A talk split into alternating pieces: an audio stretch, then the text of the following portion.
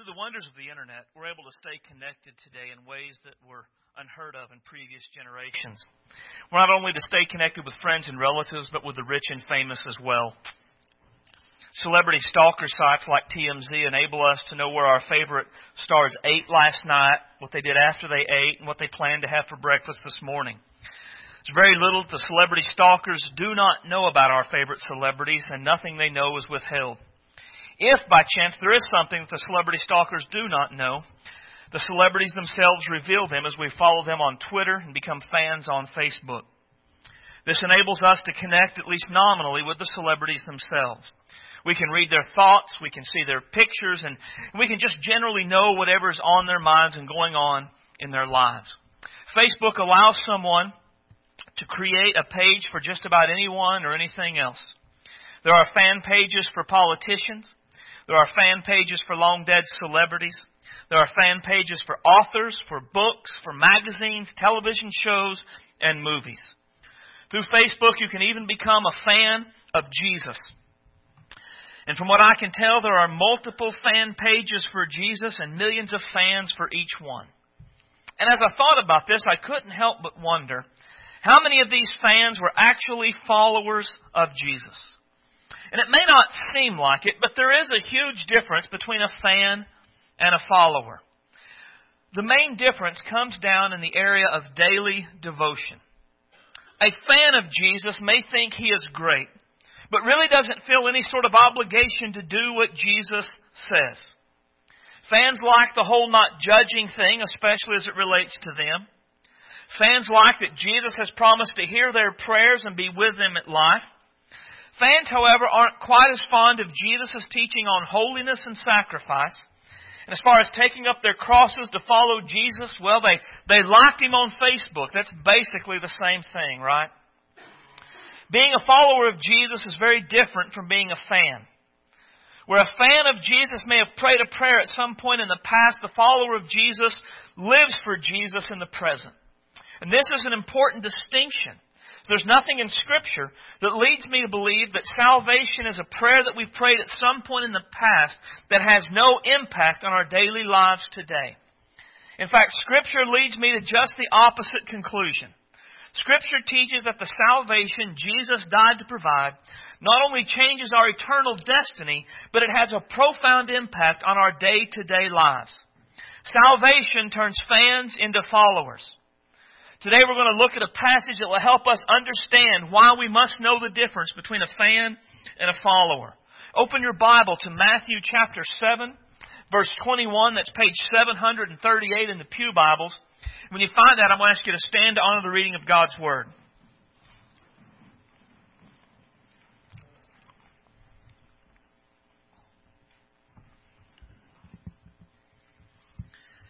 Matthew seven and twenty-one.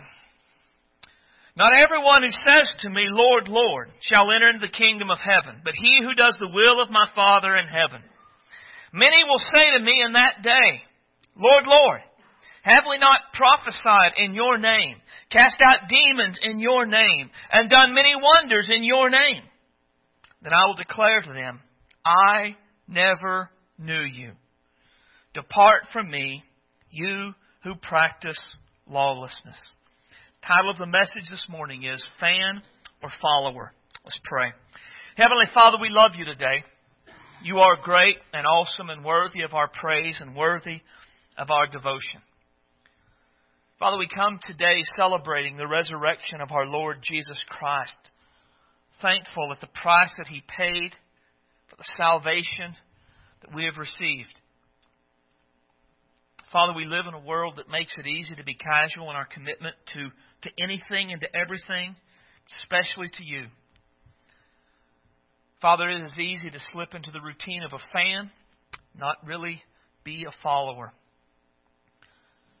Lord, today we need you to guide us. We need you to search us, to test us, to see if there's anything in our lives that's not as it should be, to show us the way of everlasting life. Father, the passage we're looking at today is challenging, tough. Lord, the temptation will be for us to lay it aside and to act like it doesn't pertain to us. Today, let your Holy Spirit prevent us from being able to do that.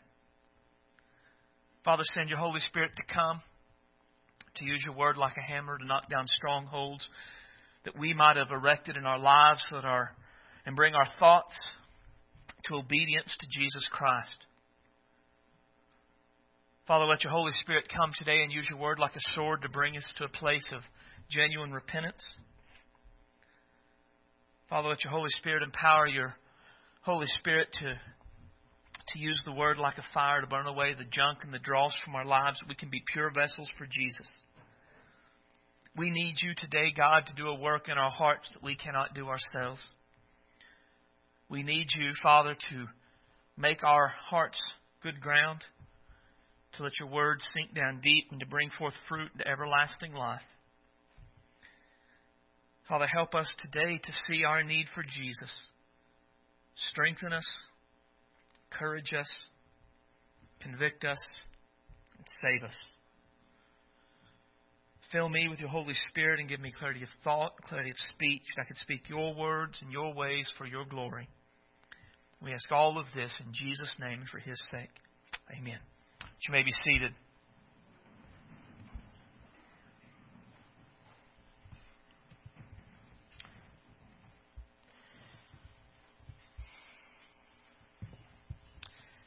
Jesus starts this section of the Sermon on the Mount in what I would say is a disturbing way. It says that not everyone who says to Him, "Lord, Lord," will enter the kingdom of heaven. And a part of what that means is that not everyone who thinks they're saved is saved. Not everyone who, who thinks that heaven will be their eternal home will find heaven as their eternal home. Now, roughly eighty percent of the people in our culture believe in heaven. At least that's what like Time News polls say. And out of the eighty percent that believe that heaven is real, the vast majority of those people believe they're going to heaven. So it's no surprise that the people in this passage expect heaven to be their home. What is surprising is who Jesus is talking to when He says that they're going to be surprised. Right? Notice that they, they say to Him, "Lord, Lord," in verse twenty-one. In verse twenty-two, it talks about the, the things that they have done in Jesus' name. And what this gets to us is the people Jesus is talking to, these are not irreligious people. These are not the Romans who are making sacrifices to the goddess at Ephesus. In our culture, these would be people who profess faith in Jesus Christ. These would be people who attend church, at least semi-regularly. These would be people who are probably good moral people. And yet Jesus says to them, heaven will not be their home. What a, what a horrific kind of a thought. That someone can be deceived about their eternal destination. And the central truth that, that we've got to understand from this is that fans profess Jesus without possessing salvation. See, the people that Jesus is talking to, they are fans of Jesus. They like Him. They like the things that He says. They like the things that He does. But they've never really crossed the line from being a fan to being a follower. They like some of the ideas. They like some of, uh, of His teachings and His miracles. But as far as really surrendering their life to Jesus, they've never actually done that. Now, initially we want to push back and say, come on, that can't really be what it means. I mean, how can someone profess Jesus with their mouth and really not possess salvation? And if this was like the only place in Scripture we saw this, we might could find an alternative reading of the passage. But this is another one that's almost identical. They profess to know God, but in works they deny Him, being abominable, disobedient, and disqualified for every good work. Paul warns against people who profess Jesus with their mouth without possessing salvation. They, they say they follow Jesus, but their lives tell a different story. These are people that are fans and not followers. And in this passage, Jesus gives us, I guess, two characteristics of a fan that shows why they can possess or they can profess Jesus without actually possessing salvation. The first is that fans say right things without doing right things. And in verse twenty-one, Jesus says they, they call Him Lord, Lord. And the word that, that Jesus uses for Lord is the word that, that referred to God in the Old Testament. And what they're saying is they are they are calling Jesus Lord. They, they are professing that Jesus is God. And yet, despite the fact they are what we might say doctrinally sound, they really have never embraced Jesus Christ. These are people that, if you were to ask them to tell you things about Jesus, they would affirm Jesus is God. They would probably affirm that Jesus was born of a virgin. They would affirm that He, he lived a sinless life. He, he died on the cross and he, and he rose again. They would, with their mouth, they would profess all of these truths. And yet they still find themselves not entering the kingdom of heaven. And I think about when I was a kid. I, I was raised in church, and I can't remember a time when we were not in church. And growing up in church, I have always known truths about Jesus. There has never been a time in my life when I did not believe that Jesus was born of a virgin. I can't remember a time when I didn't believe that. I can't remember a time when I ever believed that Jesus sinned. I can't remember a time where I ever doubted that Jesus died on the cross for my sins, or that He rose from the dead. Once, when I was in the, probably the seventh grade, somebody, I, we got into a discussion about the Bible, and, and, and I was not truly, I mean, I wasn't truly saved until I was nineteen years old. That's like the seventh grade, and we got into a discussion about a, about the Bible. And a friend of mine, he said, well, the Bible's just a book, and it's often wrong. And to show him how, how much I disagreed, I slugged him. I believed it with all of my, fi- every fiber of my being. I didn't know how to react in the right ways, but I believed it.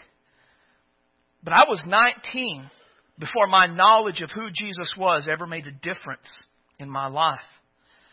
I believed, I professed Jesus with my mouth, but I never possessed salvation. I, I was a fan of Jesus. And what Jesus says about the fans here, they say, Lord, Lord. So they say the right things, but notice what they go on to say. But he who does the will of my Father in heaven.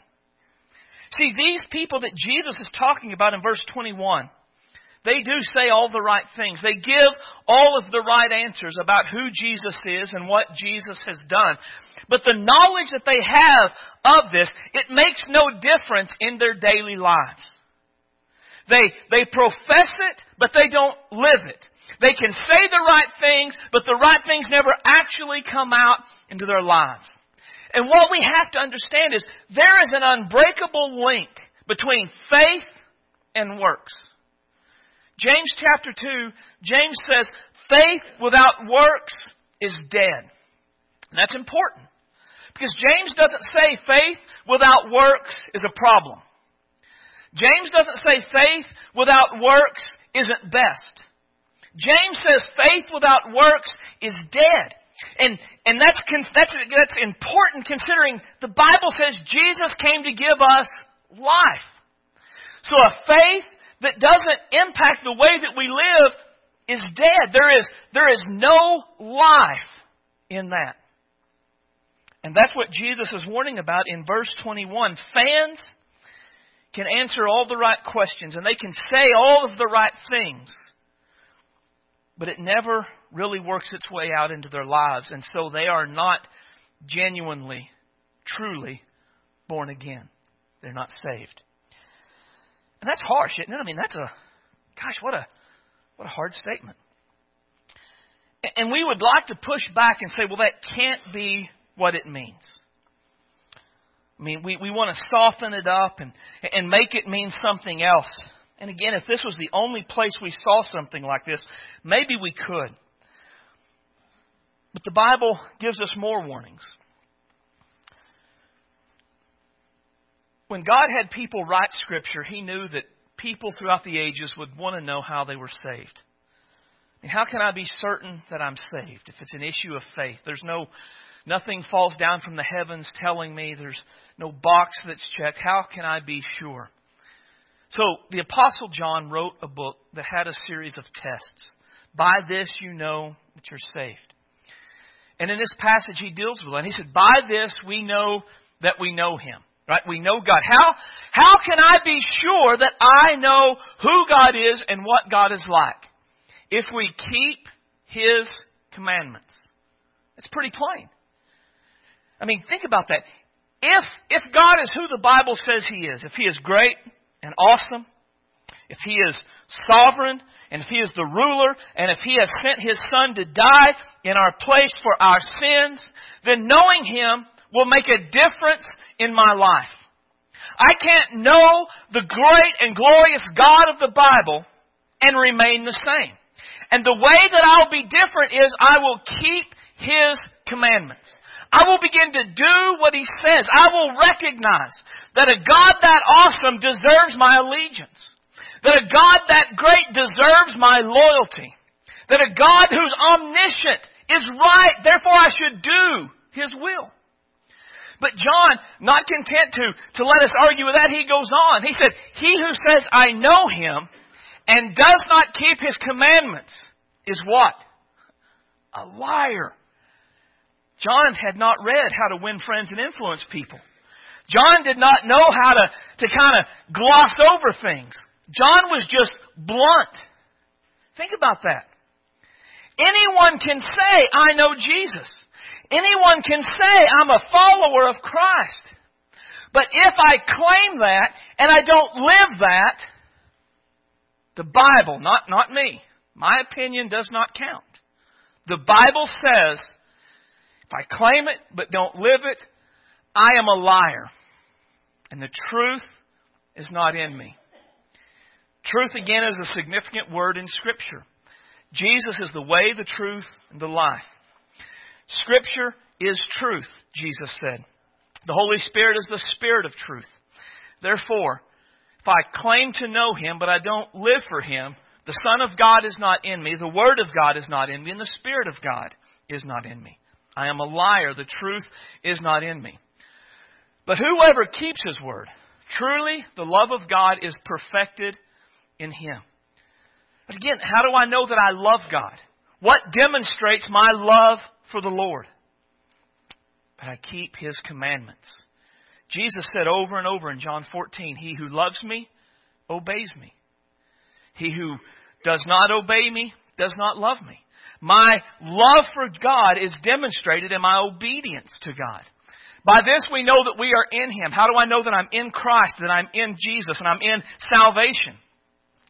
He who says he abides in Him ought himself to walk as he also He who says he abides in Him ought himself also to walk just as He walked. Right? If I say I'm in Christ, I'm a follower of Christ, I should live like Jesus lived.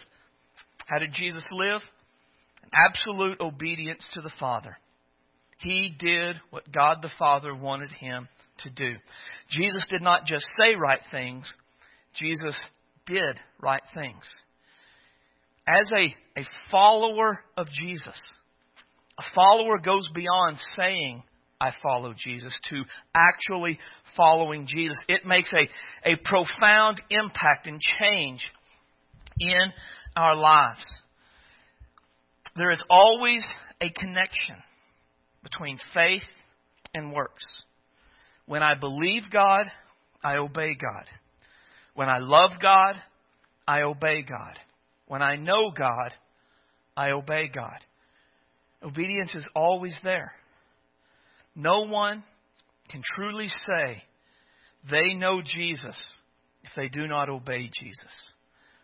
The difference between a fan and a follower. Fans say right things, but don't do right things. Followers say right things, and they do right things. A fan will profess Jesus without possessing salvation because they never actually do the things that Jesus said they're supposed to do. The second characteristic of a fan is that fans trust in themselves and not in Jesus. One word in verse twenty-two that I circled in my Bible. Many. Many will say to me in that day. I just want you to let the weight of that kind of sink in for a second. Not one or two. Not a couple. Many. There are many people who profess Jesus but do not possess salvation. That is a, a nightmare scenario for every pastor I know. To think that people can come to church week after week, month after month, year after year, hear Scripture and the Gospel proclaimed, and yet never truly know the Lord. Be deceived. Many will say on that day, and he will say, "Ah, depart from me, I never knew you." Now, the problem with these people is different than the problem with the people in verse twenty-one. Verse twenty-two, it says, "And they will say, Lord, Lord, have we not prophesied in your name and cast out demons in your name and done many wonders in your name?" Right? These people, they've done stuff. Right? They they have actually gone out and, and begun to serve Jesus. They've done things, and yet they still find themselves excluded from the kingdom of God, not allowed in. So we have to say, well, what's wrong here? And as I was studying that, I noticed that they find themselves surprised that they're not being allowed in the kingdom of heaven. And so in an effort to, to demonstrate why they should be there, they began to list all of their good deeds. They began to explain why they deserve to go to heaven. We've, we've done good things in your name. We've cast out demons in your name. We deserve this because of what we've done. They, they trust in themselves and not in Jesus. Let me ask you a question this morning. Why should God allow you into heaven? It's an important question. Right? When you, when you die and you stand before the Lord, if He were to ask you, "Why should I allow you into my heaven?" how would you answer that question? And the way we answer is important.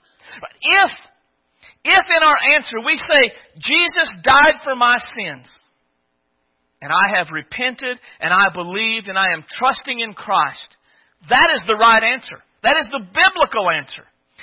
If, on the other hand, we say, "I was a, a good husband, and I was a moral person, and I was kind and generous and good, and I tried not to gossip, and I didn't cuss out in public," if we began to list all of the good things we have done, we are just like the people in verse twenty-two. We are trusting in ourselves and our goodness and our good deeds to get us into heaven and not in Jesus. But with this, we do find a, some tension, don't we? Because in verse twenty-one, they, they said they believed the right things, but they didn't do anything. These people, they do things, but they're still excluded. How do we reconcile the tension between those who say they believe but don't work and those who work but still aren't allowed in? How do we resolve the tension? I think we resolve the tension by answering this question. Why do I do what I do? Why do I do the good deeds that I do? Right? Do I do them to be righteous? Right? Do, do I try to be a good person so that I can be accepted by God? Do I try to be moral so that, that I will be accepted by God, that God will see I'm a good person? Or Do I do them because Jesus has made me righteous? Do I live a moral life because I serve a holy Savior who has saved me from the penalty of sin? Right. Do I do them so that God will love me? If I do good, God will love me and bless me in my life. If I'm faithful and moral, then God will love me and say, that's my servant. Well done, good and faithful servant. Or do I do them because God has demonstrated His love for me on the cross? Do I say that I know God loves me and I know that God has accepted me and the cross declares that clearly. Therefore, I will live my life for Jesus. Now, these questions really don't sound that different, but there is all the difference in the world in the answers. To understand why there is such a difference in the answers, we, we have to go back to who Jesus is and what Jesus did. See, Jesus wasn't just a good man. He wasn't just a good teacher. He, he is God in the flesh. John twelve and forty-one tells us that when Isaiah saw the vision of the great and the glorious God sitting on the throne with all of the angels bowing and worshiping Him, that that was Jesus in all of His glory. See, Jesus wasn't always the good shepherd, the kind person that we see there.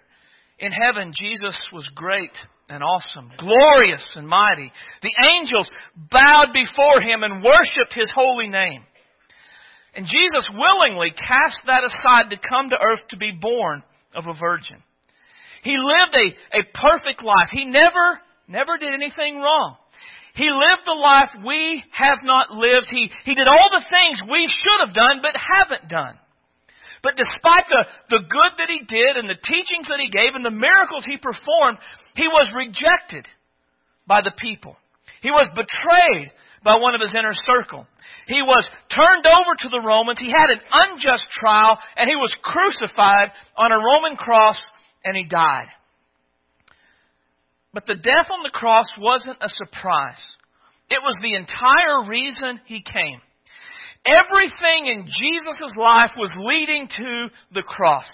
He did not come just to teach us good things. He did not come just to be an example. He came to be an atoning sacrifice for our sins. He came to take the penalty that you and I deserved. And after taking all of God's wrath against all of our sins, Jesus died. And He stayed in the tomb for three days, and on the third day, He arose. And He ascended to heaven, and now He ever lives to make intercession for us. And He said, all who call upon Him shall be saved. And Jesus did not go through all of that and endure all that happened on the cross so that we could say, look at what I did.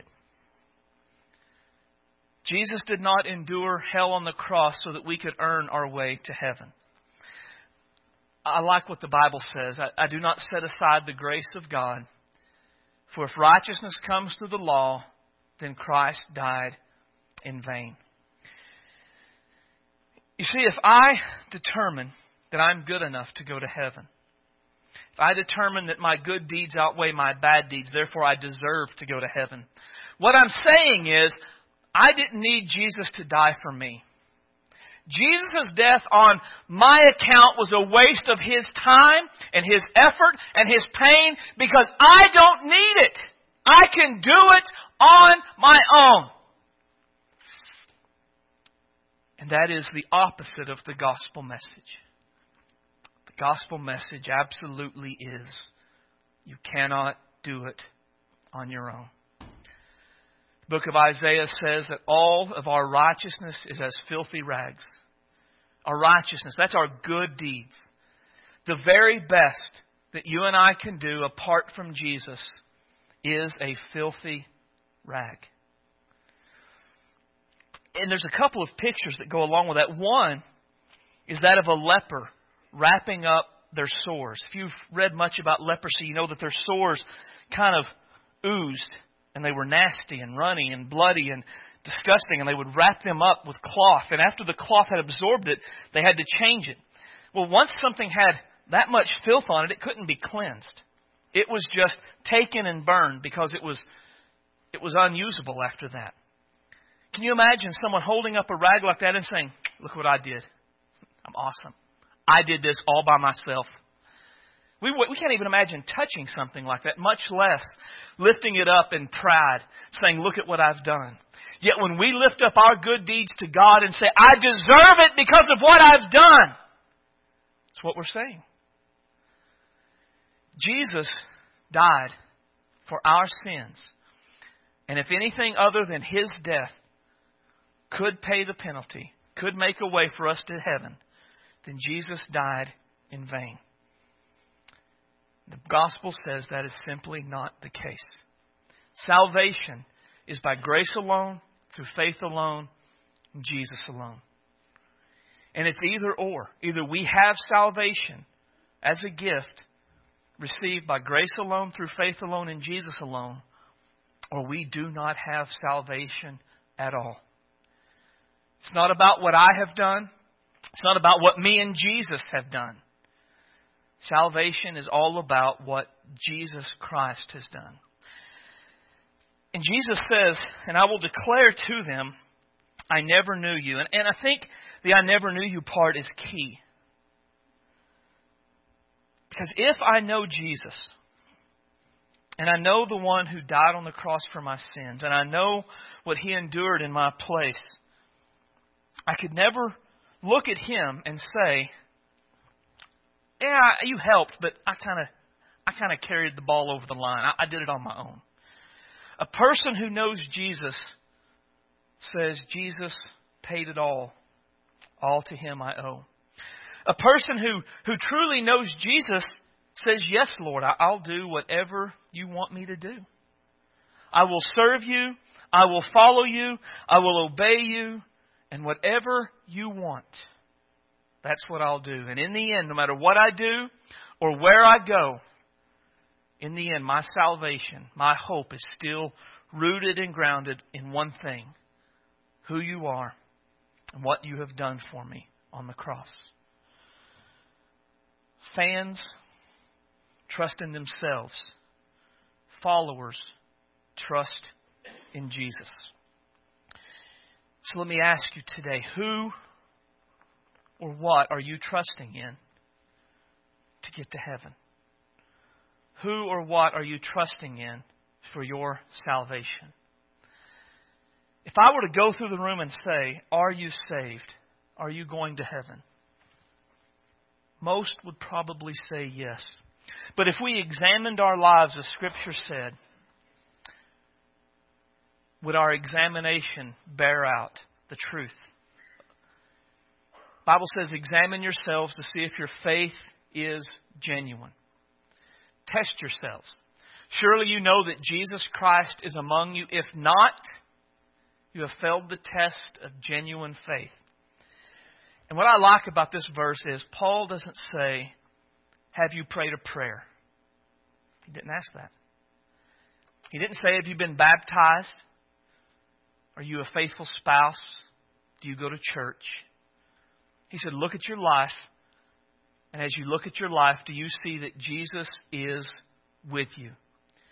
Do you see evidence of Jesus Christ changing you and guiding you and making a difference in your life? And if not, you need to understand that you have failed the test." If you examine your life today and you look at your life in light of just what we've talked about this morning, of what you're trusting in, of what you do, does your life bear out that Jesus Christ is with you?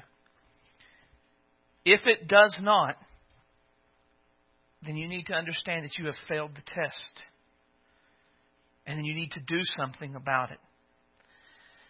See, Jesus did not come and endure all that He did on the cross so that we would live and die without Him. His goal, His purpose was that you and I repent of our sins and we would believe in Him and we would be saved, that we would know Him in this life and we would be with Him in the life to come. But that that is your decision. That is something that, that you must do. That you must accept responsibility for your sins. I mean, that is a key thing. We are a culture of blame where nothing is ever our fault. Someone always forced me to act the way I acted. Nothing I've ever done is ever my fault. Scripture says you must first accept responsibility for your sins. You must accept that you have violated God's standards. And you must accept the fact that the wages of your sin is death and that you cannot fix it on your own.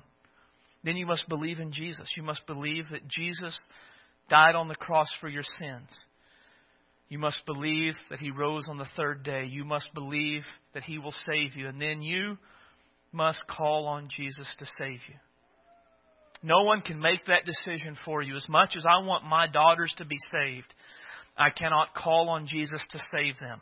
They must do it themselves. It is their decision, and their salvation hinges on whether or not they call upon Jesus. It's the same for you. Having a husband or a wife that's a Christian won't save you. Having parents that were Christians won't save you. You must make the decision to call upon Jesus. And if you call upon the Lord, the Bible promises you will be saved. At that point, you move from being a fan to a follower. And knowing Jesus will change your life forever. Let's stand.